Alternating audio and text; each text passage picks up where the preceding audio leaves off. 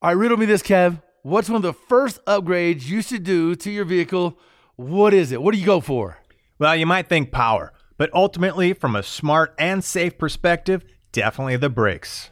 Yeah, no doubt. Upgraded braking system can really transform a vehicle's performance and honestly give you better peace of mind behind the wheel in any situation. You know, from the track to off road trails, even the morning commute, every single vehicle deserves performance brakes at an affordable price. And no matter what your vehicle or driving style, PowerStop has complete brake upgrade kits for you. So head to powerstop.com, fill in your vehicle's information into their easy to use brake finder to be matched with complete kits and components that are low dust, noise free, and feature upgraded stopping power.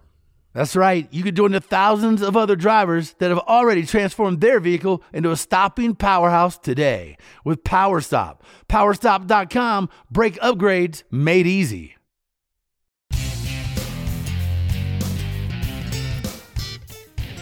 It is the Two Guys Garage Podcast. He is Kevin Byrd. I am Willie B. Fired up today because today we're introducing video as well. Man, how about that? How you like them apples? Nice. Well, I don't know about everybody watching right now because they might be like, "Ooh, let me just go back to the audio part." Mm, Hey, You know, that was much better. I didn't have to look at you guys. this is man. this is way better. But uh, got a face for radio. uh, well, welcome to our shops. I'm glad you guys are here. Man, we got a show for you today because we're talking, you know, with one of the industry leaders. Aeromotive has always been in that fueling game, you know, fuel pumps, regulators. Um, if you're a, you know, if you're a racer, if you got a fast car, chances are you know these guys very well, whether it's inline, in tank, T style, mechanical. They got a pump to fit whatever your application is, ways to get it there. Um, and today's modern horsepower, dude, it's uh, it's a must. So I'm excited to talk to uh, Brett and get the get the game on. But first, man, I got to know, Byrd, what's what's behind you? oh yeah, I got a couple behind me. Yeah, I got a What is that? Oh, 65 What is fastback, all kind of cut Man. up and chopped up, ready to get kind of nasty. So that's Yeah, that man. one. Uh, and I got another 70 fastback sitting over here. That one's all painted, ready to kind of get built. And I see you got something in the background over there too. Um, I got a whole lot of motocross and drag racing trophies, and uh, one of uh, several Mopars or old school, school hot rods you'll see probably in the shadows there. That's the 70 Roadrunner. We actually had that on the show. Maybe towards the end of the podcast, Kevin will remind uh, remind you guys what you what you might have missed behind the scenes. That's always a pretty funny topic of conversation. You have to stick around for that one. It's pretty good. It's one of Yeah. Willie's early, early episodes on Two Guys Garage, and he showed up to the party ready to play. I, I give Yeah, him man. tons of credit. So stories at the end. Um, now let's talk. Let's talk fueling your car, man. For so many of us, you know, it started out as that was one of the big improvements. When you start going up in horsepower, you got to get more fuel, uh, more fuel, more air, uh, more horsepower. And man, the guys we're speaking of today, Aeromotive, have been in that game for so long, and they're a must on so many of my cars. I probably got, you know, me, man. I got a pretty good collection of old hot rods and you know old big blocks sitting out in the shop and majority of fuel pumps you're going to see uh, on the frame rails or in the pu- in the tanks or you know are, are branded Aeromotive. I, I really rely on these guys heavily, and I'm I'm glad we're able to talk to them on the podcast and see what's new, what's going on, and what's happening in their world because it's it's changing just like everything else. Oh man, things have been progressing. I mean, you go back in the day, you know, you had a big mechanical fuel pump, uh, you know, the electric pumps that you'd, you know, mount somewhere. They make a lot of noise, uh, and things have just progressed from there. We got a lot of in tank, and I think Aeromotive, kind of one of the pioneers for getting uh, really cool options for, let's say, how to easily modify a tank for a drop-in in tank solution. You know, they run cooler, they're quieter. You know, you get a lot more life out of them that way. Uh, so what an awesome development, but they haven't stopped. Every time I turn around, they've got a different style of pump, and you know I'm pretty excited. We touched on it. It's probably been at least two years or more. We talked about their uh, their brushless uh, gear pump. So you know I've forgotten a lot of what we talked about before, and I haven't gotten one in my hands to really kind of sink it in. So I think we'll touch base on that and regulators. Right? There's so many different systems on how to set up a regulator, and I think a lot of people get confused. So we're going to break all that down and simplify it. We got Brett Clow from Aeromotive, man. Brett, thanks for joining us. This is going to be awesome. He's the technical director at Aeromotive. I've worked with him over the years, uh, so it's great to have him. You know, it's kind of that expert advice on on how to set up a system right. Hey guys. Hey man, Thanks for joining us. Yeah, how long have you been at Aeromotive now? Um, I don't know if I want to actually admit to that. It's been over 20 years. Let's put it that way. Uh, that's a hey, yeah. that's a good that's a good path. But you know, oh, quick question for you, man. Being there, you got to yeah. see all this evolution in in how to get the fuel where you need it inside that engine. For you guys, it's got to be you know kind of a wild ride watching all these. You know, Kevin mentioned these you know frame uh, sort of mounted um, inline pumps. Yep. I, have still got several of them yep. on a couple of my old Chargers out in the out in the shop because right. they've not stopped working.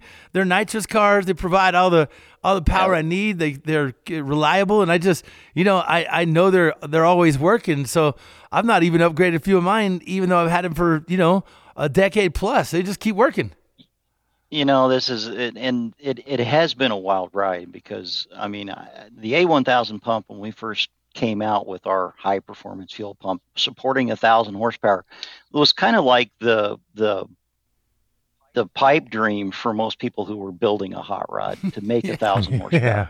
we're at a point today where if somebody calls us and says they're not making a thousand horsepower right. at least we're, we're like oh what's wrong yeah, you know you better it, catch up just it's just amazing how how things have changed. And and we've been driven by this demand for increasing horsepower and the fuel that's needed to support that. And and you know it's really uh, we're we're somewhat the the the tail the dog wags right? I mean people come to us and they're like well we're making this extra more 500 more 1000 more 2000 more. I mean when we came out with our first mechanical fuel pump which was a 6 gallon a minute mechanical pump, gerotor style.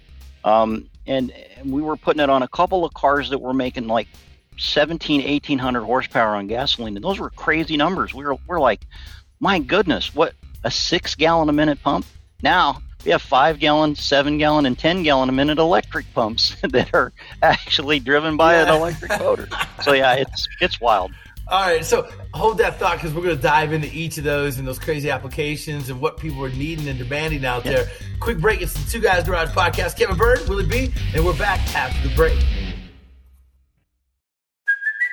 Hey, it's Kaley Cuoco for Priceline. Ready to go to your happy place for a happy price? Well, why didn't you say so? Just download the Priceline app right now and save up to 60% on hotels. So, whether it's Cousin Kevin's Kazoo concert in Kansas City, go Kevin, or Becky's Bachelorette Bash in Bermuda, you never have to miss a trip ever again. So, download the Priceline app today. Your savings are waiting. Go to your happy place for a happy price. Go to your happy price, Priceline. It is the Two Guys Garage Podcast. He is Kevin Byrd. I am Willie B, and we are speaking with our buddy Brett. He is the technical director at Aeromotive. Now, everybody knows Aeromotive for a lot of reasons. You know, when it comes to fueling your car, getting that gas, that fuel, whether it's, you know, premium unleaded race gas, E85, or, you know, methanol, getting it into that engine where we want it, man, that's a much more demanding task than what you may you may think.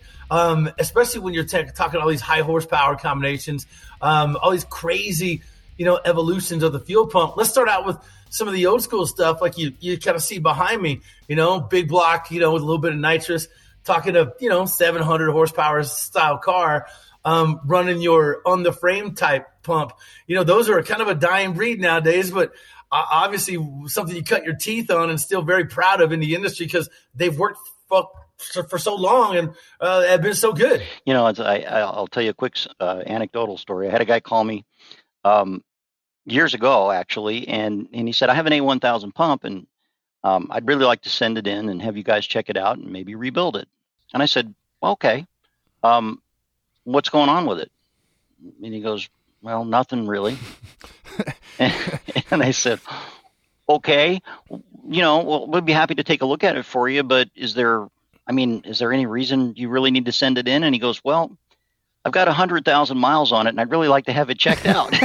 and I said, okay. Well, that was exciting, right? And we it was really cool. We ended up having him send the pump in with a couple of filters, and we we said, look, you know, uh, if you can give us a testimonial, we'll we'll write a little article, we'll do a quarter page or a half page ad with your car in it. We'll take the pump, we'll take it to SEMA, and we had it at SEMA on display for so years cool. because it's just emblematic of the quality that we build into the product and what he had done, uh, which is what we ask everybody to do, is put the system together the way we request. Use our filters, use our regulator, use the rec- recommended size line, and if you do that, you can get tremendous results. And he had, and we were happy to acknowledge that. That was my, fun. My main street car, you know, eight, eight, 83 at the rear tires on the street tune, a little bit more on the race tune. The last time Yep. I had it on a dyno, and that that thing has been on a you know an Aeromotive pump. I think now for nine, ten years, and I, I wear it out Awesome. every season. Man, I'm out there Yeah. banging on it, just driving the hell out of it. You know. That's great. That's pretty impressive, you know, from the pump side and the vehicle to get 100,000 miles. I assume he had some kind of hot rod. Yep. You know, I dream of getting 100,000 miles on a hot rod. Yeah. You know, living up north in the snow and, you know, very short summers, that doesn't help at all. But I uh, could tell you so many anecdotal stories. It's so much fun. Uh, but yeah, it's it's isn't that the dream, right? Everybody wants a car that goes fast and they can drive on the street and that's reliable and dependable. I mean, it's the it's the best of all worlds. Yeah. Well, hey, you talked about the the filtration. While while we're here, why don't you hit us up Mm-hmm. Yeah. real quick and remind everybody what type of pre-filter and post-filter that you guys recommend? What size? How many microns? Well, uh, so from a micron rating, and this is a good question, right? Microns is half the equation. The other half the equation is how many inches of surface area do you have on the element at that micron rating? So to answer the first part of the question, pre-filters need to be coarse. They need to be high flow. They're rock screens. Fundamentally, they're designed to keep the big stuff out of the pump. And what we don't want is something that's going to restrict the flow on the suction side of the pump. Our pumps can make tremendous amount of vacuum, but vacuum is not friendly to liquid, and especially a liquid that's unstable like gasoline. So when you have a restrictive element on the suction side of a pump and it's making a lot of vacuum to get fuel, it's going to be prone to hot fuel handling and vapor lock problems because in a vacuum, fuel goes to vapor at a much lower temperature. So we recommend a 100 micron stainless element. We have, at this point, I can count five different 100 micron elements that go from small to 16 AN, right? From 3 8 pipe to AN 16. The right filter is going to be the one that we recommend in our system diagrams on our website for that particular pump. It's going to be sized so that it's invisible to the pump. It can flow all the fuel the pump can pump. It can protect it without restricting it. On the pressure side of the pump, we're going to run depends. Uh, carbureted, normally a 40 micron filter is fine enough. And by the way, micron rating is confusing. People think of it as like microscopic, and sometimes they'll mistake the 100 micron number to be finer than the 10, but it's actually the opposite. Uh, a 100 micron filter will stop theoretically particles that are 100 micron in diameter and larger, and a 99 micron particle would pass through, whereas a 10 micron or a 40 micron filter is going to stop those smaller particles and let them, you know, let the smaller ones go through, but stop the bigger ones. So we go 100 on the suction side, 40 on the pressure side for carbureted, and on the EFI stuff we go down to 10 micron, which is 10 times finer than 100, because we're trying to protect that sensitive fuel injector and that mechanism to keep it from sticking or clogging up, or the screens in the injectors from loading up and denying the fuel to to a particular cylinder. Well, You made a great point about the suction side, and and that's kind of one of the drivers for pushing the pump closer and closer and getting it actually in the tank. Is you're Mhm. reducing how much restriction that pump is trying to pull because they can push all day, but Yep. suction of any pump can be limited, right, and cause cavitation and other issues like you mentioned. So, you know, we've got these, you know, A1000s. I think we've all put in vehicles over the, over time, and they're awesome. Uh, but Yep. you know, as we migrate, as we get smarter, better, as the hardware's available, getting that pump in the tank is just one more step towards you know eliminating any possible issues. Well, reliability again is is at the forefront of consideration, and um, I mean, you look at the OEM world, and you're just not going to see a new vehicle with a pump that's not in the tank, and it really boils down to reliability. You know, Uh, sometimes I'll talk to people, and they'll ask me, "Well, I want a pump that can go outside the tank," and I'm and I'll ask them why, and they'll say, "Well, because I don't want to have to hassle with getting the tank down to replace the pump," and I'm like, "Well, that's a fair."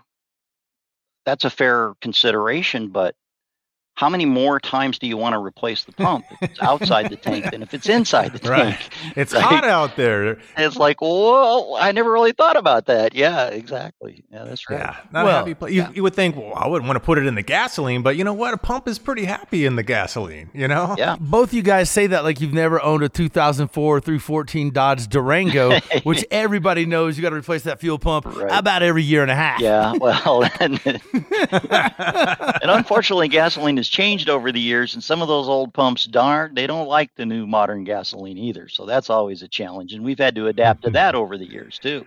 That brings up another question. So many cars. I've got a, you know, a six seven Barracuda in the shop back there, five hundred and twenty-seven cubic inch big block, Oh, but it yeah. runs on E eighty five. Mhm. Now E eighty five does a lot of damage if you're not ready for it uh, to the lines and most definitely the pump.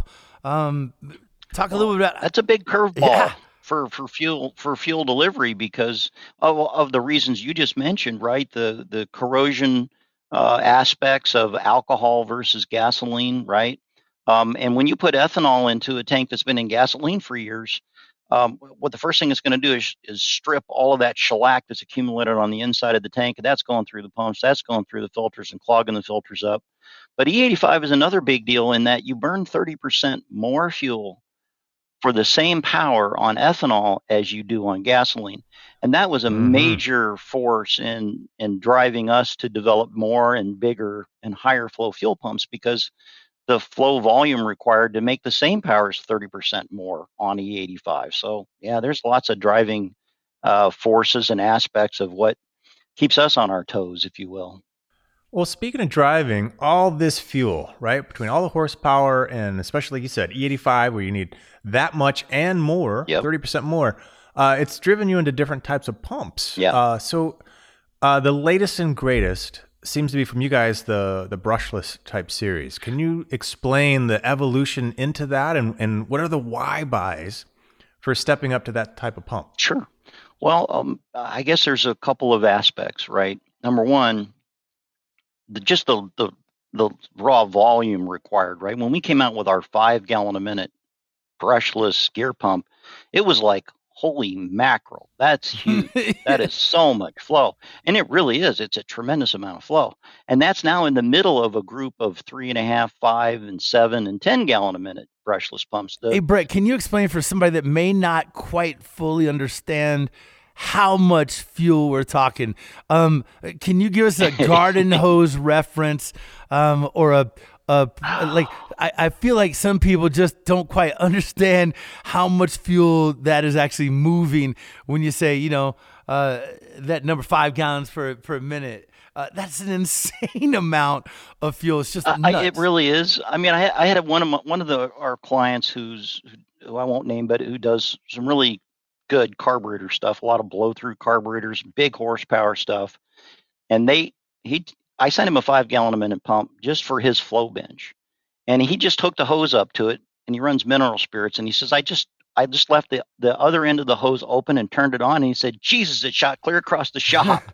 it was like a fire hose. Yeah, he was amazed at how much flow comes out of that. full pump. bore, you know, with your foot on it, that's a five gallon bucket in a minute. Yep, that's exactly right. If, That's exactly if right. you're if you're thinking about just you know take take out your five gallon bucket, how long does it take you to fill up with your garden hose? Right. Well, I guarantee it's longer than a minute. Right. Yeah, no Where- doubt. And a, Right. and a fuel pump is doing that for a car, consuming all of that Ah. in, in in a pass in a run in a minute. So it's amazing to think about what these small fuel pumps are actually doing when he gives numbers like you know five gallons, seven gallons, ten gallons a minute. It's it's really unbelievable the volume and how much force is behind it. Yeah, well, and then the pressures too as they go up. But um, just to just to kind of give you the the so what what happened is we're we're developing a line of spur gear mechanical pumps to meet the horsepower requirements in the the of course methanol has changed things as well, right? So you take a gasoline burning engine, you go to ethanol, you burn 30% more. You go to methanol, now you've doubled the fuel consumption from ethanol to methanol for the same power. So if it takes one gallon a minute to do it on gasoline, it takes 1.3 gallons a minute to make the same power on ethanol, and it takes 2.6 gallons a minute to make that same power on methanol. And of course, as we go up in fuel and octane, we make more and more and more power. So we're doing these big spur gear pumps for the big pro mods and the and the and the the uh, alcohol funny cars and la di da. And we're we're like this spur gear stuff is really solid. It's really reliable. It's kind of noisy, but man, it makes so much volume. And we're like, can we take that and and evolve that into an electric driven pump? And when you start moving that much volume, the amount of work you're doing is is, is a ton. And the motor to drive, I mean, on our flow bench for our medium to smaller mechanical pumps, we run a, a five horse, three phase electric motor. Well, if you can imagine what a five horse, 12 volt electric motor looks like, it's like 45, 50 pounds. I mean, there's no way you're going to put that on a on a pump and put it in your car. It's ridiculous. So how do we take that spur gear pumping mechanism and drive that thing with something that's reasonably packaged, small, lighter weight, and keep the current draw from going, uh, you know, off the chart.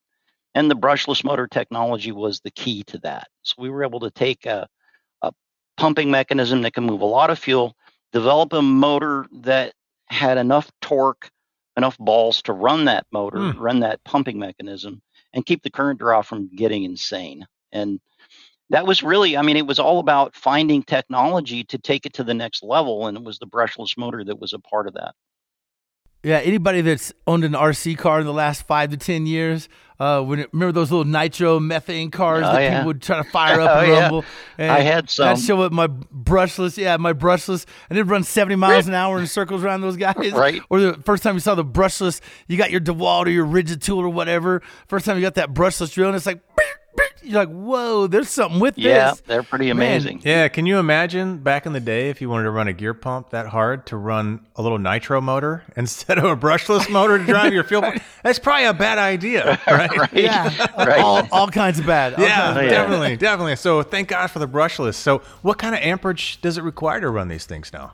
Well, it varies depending on the pump. So the worst case scenario, for example, the, our, our biggest brushless gear pump, which is the 10 gallon a minute pump, at 100 psi is going to draw 60 amps. 60 But it's- amps. It's moving nine and a half gallons a minute at 100 psi and still just drawing 60 amps. So it's it's pretty amazing. Yeah. Yeah. That is kind of nuts when you think Yeah. about it. Wow. Wow. All right, so let's take a break. When we come back, more with Brett, technical director, Aeromotive. Find them online. You got to love these guys, what they're doing for all kinds of fuel delivery, any application. More on it in just a minute. It's the Two Guys Garage podcast. We're back after the break.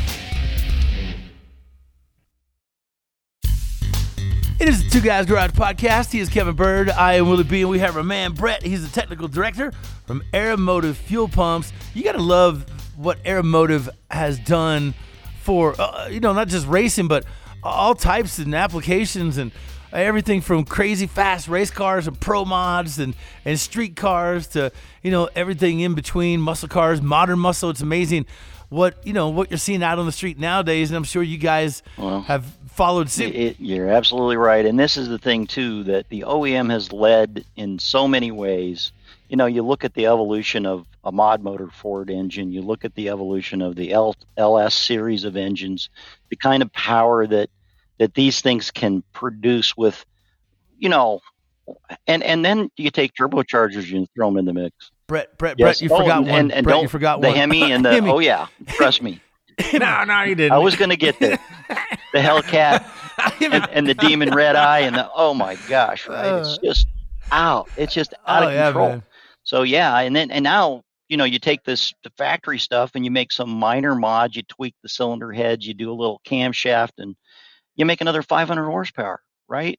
It's like wow. Yeah, yeah. It's Put another bigger crazy. lid on it. It's Yeah. crazy. Yeah, it's like falling off a log. Well, we did that mod motor Ford for Steven when um, No Steve doubt. Matuzik, and that was a 327 cubic inch mod motor, kind of a, a, a tall block D stroke deal. And on Duttweiler's dyno, on just on just a a baseline tune up, that stupid little thing made 2,000 horsepower. Wow. Oof. And that was with 20, maybe 25 pounds of boost. We went out and raced that thing and made 35, 40 pounds of boost. And I know we made 25, 2600 horsepower on 327 cubic inches on gas. That's just absurd. That is just so wrong. So that just illustrates the what you're saying and makes the, a great point is that that was that was a stock cylinder head and a stock block. I mean, I did the cylinder head port work on it. We developed a camshaft with comp cams, but that was it was a stock engine, man. It's crazy stuff. no doubt, no how, doubt. How are you guys been keeping up with the fueling demands w- with all these different applications? Because it's wild. Some some tanks are split. Some tanks, Yep. you know, are, are big, deeper. You know, there, there's so many things going on. We're trying to fuel these cars can keep, keep up with that demand. How have you guys sort of met de- that demand on on your end? Well, we're constantly evolving that. So, you know, the split tank is what what's going on there, right? Is that I mean, the OEM got sued into you know what, and they had to move the fuel Yep. tanks ahead of the rear end. When they did that, if you have a rear wheel drive car and the drive shaft has to bisect the gas tank, you got two gas tanks, man. There's no way around that. so sucks. yeah, there's a jet siphon mm-hmm. type of a technology that's used there, and it's really cool stuff. And we've we've actually got a patented Apex jet siphon pump that we've created that's self priming. We can use that in a in a dual tank setup if we need to. We can also use it in rock crawlers and off road racers and off angle stuff where we can have a pump in one part of the tank and the pickup from the jet siphon in another part of the tank. And it you could be you know nose up and the pumps in the front of the tank and the jet siphon's pumping fuel to the to the foam and bladder baffle in the front where the pump is so you never run out of fuel there's just we've done so many cool things but that's a great point is that Wow. modern fuel delivery is more and more complicated uh, a lot of this changed in 99 when we went to um, basically epa uh, eec or evaporative, evaporative emission control standards changed in 99 the OEM had to get away from a regulator on the stock fuel rail, and they had to go to a regulator in the tank, or they had to go to pulse modulated control of the pump to vary the speed of the pump to hit the target pressure. It got a lot more complex, um, and the fuel systems actually took y- y- it took a back seat. Really, I mean, uh, the, the dynamic system pumping fuel to the rail back to the tank is the best way to deliver fuel to an injector. Um, but um, they had to do what they had to do, right? They had to keep the, the fuel temperature down in the tank. After a 12 hour drive, they had to park the car in a room. They had to measure the VOC off the car. And if it had too much VOC, it wouldn't qualify. You couldn't sell the car in the US. So they, they couldn't recycle fuel anymore because they couldn't warm the fuel in the tank because it wouldn't pass, right? So that's that was the whole transition to pulse modulated control of the pump, to regulators in the tank with the pump, uh, et cetera. And and so now you know we have technology that can actually work with all of that if need be So how do you navigate that? So right, you've got um, you know a couple different scenarios. Obviously, you got the carburetor stuff, but from a fuel injection side, you've got completely standalone. So you've got an aftermarket controller on whatever engine, and then you've got OE stuff that you can, you know, make work.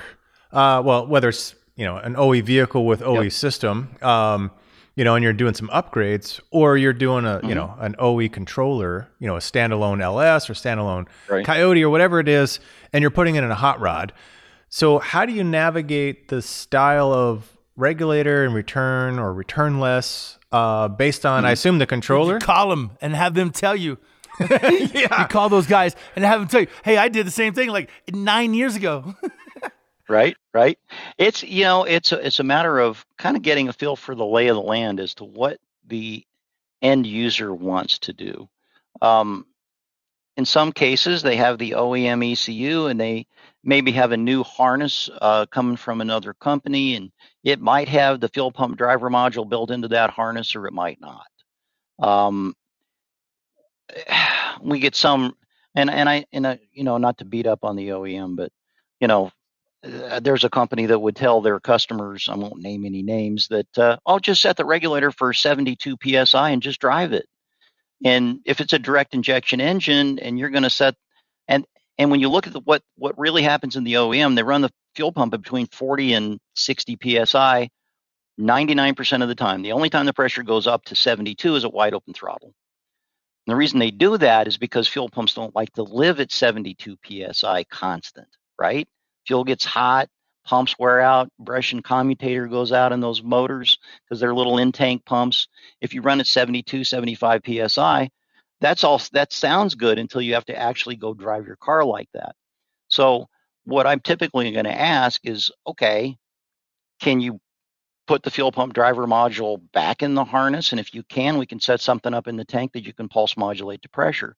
If not, then let's put a regulator up by this engine and let's set the pressure for 60. If it's a boosted engine, the pressure will go up to 72 with boost, right? We can do a vacuum boost reference on the regulator. And I know that was one of the questions you wanted to talk about earlier is what do you do with vacuum and boost? But we can take advantage of that in a bypass regulator to make the pressure go up when we need it to and go down when we don't. Now, on direct injection engines, that really has nominal effect on how the engine runs, right? You have a pump built into the engine that's making two, three, four thousand psi feeding direct injectors. The amount of pressure you feed that pump with is not as critical as it might seem. I mean, on a on a eight injector, two fuel rail, PI or port injected engine, fuel pressure in the fuel rail is critical. If it changes and it's not supposed to, it immediately affects how much fuel goes in the engine. Yeah, if you think about your garden hose, right, with the sprayer nozzle, you know, barely crack the valve with your nozzle fully open, and there's your yep. stream. And then crank that valve open, you can see how much flow difference there is. Absolutely. And if your computer is just going off of time, right? How long did you squeeze the handle? It's assuming there's a certain amount of flow that came out. A constant pressure is going to deliver a constant and predictable fuel flow per millisecond of open time. That's huge and that's a key point. And I like the sprayer, you know, concept because people can get a grasp of you squeeze it, it's open, it flows. And if the pressure is constant, you get the same amount of flow per second that you hold it. And that's the whole idea is you want predictable fuel flow. With a direct injection well, engine the word predictable exactly. Exactly you work with predictable. Yep. Yeah. And everybody yep. knows that. And that's why and that's why by the way we use vacuum and boost reference on fuel pressure regulators. So this is a good segue for that topic right? So what are we managing when we manage fuel pressure in the fuel rail is we're managing the inlet pressure on the injector what about the pressure on the outlet side of the injector? What's that doing? Because we have a naturally aspirated engine, when we know atmospheric pressure is 14 and a half psi, right? So when the engine is technically in a state of vacuum at idle and cruise, um, it's really just pressure that's less than atmosphere. But when that injector opens, if there's a negative pressure in the intake and the fuel rail pressure hasn't come down an equal amount, we have a differential pressure that's changing. Okay. If we tag the fuel pressure regulator to the intake manifold and the manifold goes into vacuum and the fuel pressure comes down an equal amount, the differential pressure stays the same and the injected fuel is is predictable. It's the same amount of fuel per millisecond of open time. When we go into boost and we raise the fuel pressure the same amount as we have positive pressure in the intake manifold, all we're doing is making sure the difference the difference between the two doesn't change. So Right. So going back to that, you know, squirt nozzle on your hose, right? If you don't touch the valve and you got it whatever setting you want and you're squirting it, right? It's going to flow that predictable amount. But now you put some kind of pressure in front of it like boost, right? You're going to slow down, you're going to restrict how much fuel comes out. Or if you were to pull a vacuum, yeah. more more water would come out of that nozzle. Exactly. Exactly. So would you set up a regulator with uh, manifold pressure uh, for naturally aspirated or only for boost when you're going above a certain horsepower or or pressure within the manifold? Well, it's a great question, and you want to do both. Okay, um, you want actually to do a vacuum and boost reference, with the exception of a blow-through carburetor, and this is where people get tripped up. On, on a blow-through carburetor, uh, basically, so we're back to this example of what, what we're trying to do with a, a, fuel pressure reference to manifold pressure is we're trying to make the the fuel rail pressure mirror the manifold pressure so they are are tracking with each other and the difference between the two doesn't change. So we get predictable flow through the injector. Now with a blow through carburetor, we're compressing air through the carburetor into the intake manifold and we're pressurizing the float bowls through those vent tubes. Okay. Those two vent tubes are basically, so when we have 10 pounds of air pressure in the intake, it's 10 pounds of air pressure between the blower and the back of the intake valve, right? And those two vent tubes in the carburetor float bowls are pressurized as well. So we have 10 pounds of air pressure in the float bowl. If we don't raise the fuel pressure an equal amount, by the time we hit seven pounds of boost, the differential is zero, and we're not putting any fuel in the flow in the float bowl. And at 10 pounds of boost, we're blowing bubbles in the fuel system, right? We got it. We got to get the pressure to go up to the inlet of the float bowl. Well, if a guy hooks up Wait, and, and stop, pause that right there. And that's why nobody ever uses blow through carburetors anymore. Okay, proceed. Yeah, okay. Um, yeah.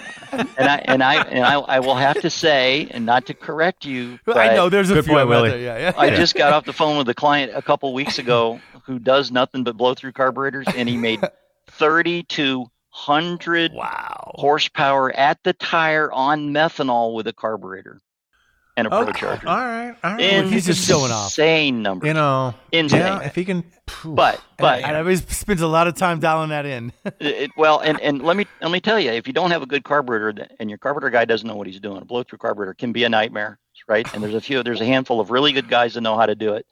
Um, I'm not going to name names again, but call me if you have a question on that. I can always refer you. Um, but yeah, it, it's so if you hook up a carburetor boost reference regulator on a blow through to the manifold, the guy will start the car and he'll go drive it. And as the vacuum, as the manifold goes into vacuum, fuel pressure will go to zero and it'll shut off Mhm. because Okay. he's, looking like, at "Should've gone a vacuum. fuel injection. Right, right. Should have gone. Should have gone fuel. Injection. So anyway, just a, just a. I'm probably off the topic, but hopefully No, that makes man, sense. it's great that you know all of this, which is why everybody comes to you with problems, which, which is why you guys have Yeah, been kind of the, the go to um, when it comes to any of these issues because so many people wouldn't know that. They wouldn't understand, you know, all the, you know, sort of nuances about making it perfect. Yep. And that's what we're trying to do get all these bugs and hiccups and, and all these hurdles uh, over with so we can go drive and ride and enjoy our cars, whether it's 500, 1,000, 1,500 or more horsepower. Um, and you guys have been a huge part of that. Where do people see you and find you socially? How can they reach you for some of this knowledge when they have hurdles uh, or a blow through carb situation they need handled? Uh, Where do people find Well, you? um, our website at www.aeromotiveinc.com, which is really almost overwhelming. There is so much great information there. There's under the tech help section, there's a whole set of frequently asked questions for regulators and fuel pumps. There's technical bulletins which are specific to topics and detailed and, and good information. Uh, there, there is a, a power planner where you can actually plug in some of your parameters and it'll help you pick a pump. There's a set of system diagrams for just about everything we make that shows you filters, line sizes, pumps, regulators to help you get all of the system, you know, you know, put together correctly. You can call us uh, 913-647-7300 um, and you can dial uh, uh, dial two to get directly into the tech department. And we've got some great guys here that can answer your questions. I know we have a Facebook page. I'm not the social media guy, um, and I probably uh, my my people on my end are probably going to kick me I in the thought for sure you were going to say you were. because they're like, you should be saying, well, we probably have an Instagram page. I know we have a Facebook page. Um, I don't know a lot about them, though. I apologize. well, you gave us the the need to know, which is aeromotiveinc.com. That's where we're going to find all the bulletins, all the tech, uh, and all the info they could ever want. Or, or you could find our show, which airs weekends on the Motor Trend Network. Check your local listings. It's also available on Motor Trend Plus, which is their streaming format. Uh, thanks to our guest, Brett. Uh, Aeromotive Inc. Dot com. Uh, our producer Scoop, executive producer Bob Ecker. He's Kevin Byrd, and I'm Willie B. Yeah, and for other cool things, you could check out our website, two guys twoguysgarage.com. You could share your thoughts with us. We're on social. We definitely are on social Facebook, Instagram, and Twitter. And I'll tell you where at Two Guys Garage. Uh, this is Two Guys Garage podcast. It's copyright 2023 Brenton Productions Incorporated. All rights reserved. All right, so Brett, I gotta ask you, man. Um, what's the what's the one old school hot rod that you uh, you let go, but you still uh, dream you wish you had? 1962 Impala SS. No, four speed, four speed. Yeah, it was a black car with with uh, bucket seats and a 409. it was I never should have sold that car, but it wasn't in great Ooh. running condition when I owned it, and I was a young guy. I was in my, I was in my late say teens, early 409? Four oh nine. Oof. Yeah. Four speed. Yep. Oh, oh my God, that is a, whew, that's a that's a Nice. retire early car nowadays. It's a really stupid thing I did when I sold that car. You know, I had another one. of- Another one of my favorites. One of my early hot rods was a. Um, let me think here. Sixty. What the hell? Sixty-six and pound. No, it was. Uh, I'm sorry, Pontiac. Um, it wasn't a. It was uh, uh, Le Mans. It wasn't the the GTO, but it was the six-cylinder inline overhead cam Le Mans with the four barrel carburetor and the split dual exhaust from the factory. It was a 10 to 1 motor with a belt driven overhead camshaft. I rebuilt that engine. It was my first engine rebuild in high school. And I used to go out and smoke those 327 guys. They hated me. That's crazy, crazy cool. yeah, it was fun. Well, yeah. man, thanks for your time and and the knowledge. We'll talk to you again soon. It was an awesome podcast, man. All right. Take Thanks, care. Brett. All right, guys. Hope you learned something. You know where to go if you didn't catch it all. Uh, but we will catch you on the next Two Guys Garage podcast. Two Guys Garage Podcast is a production of Britain Productions. For more episodes, visit iHeartRadio, Apple Podcasts, Google Podcasts, Stitcher, Spotify, or wherever you listen to your favorite shows.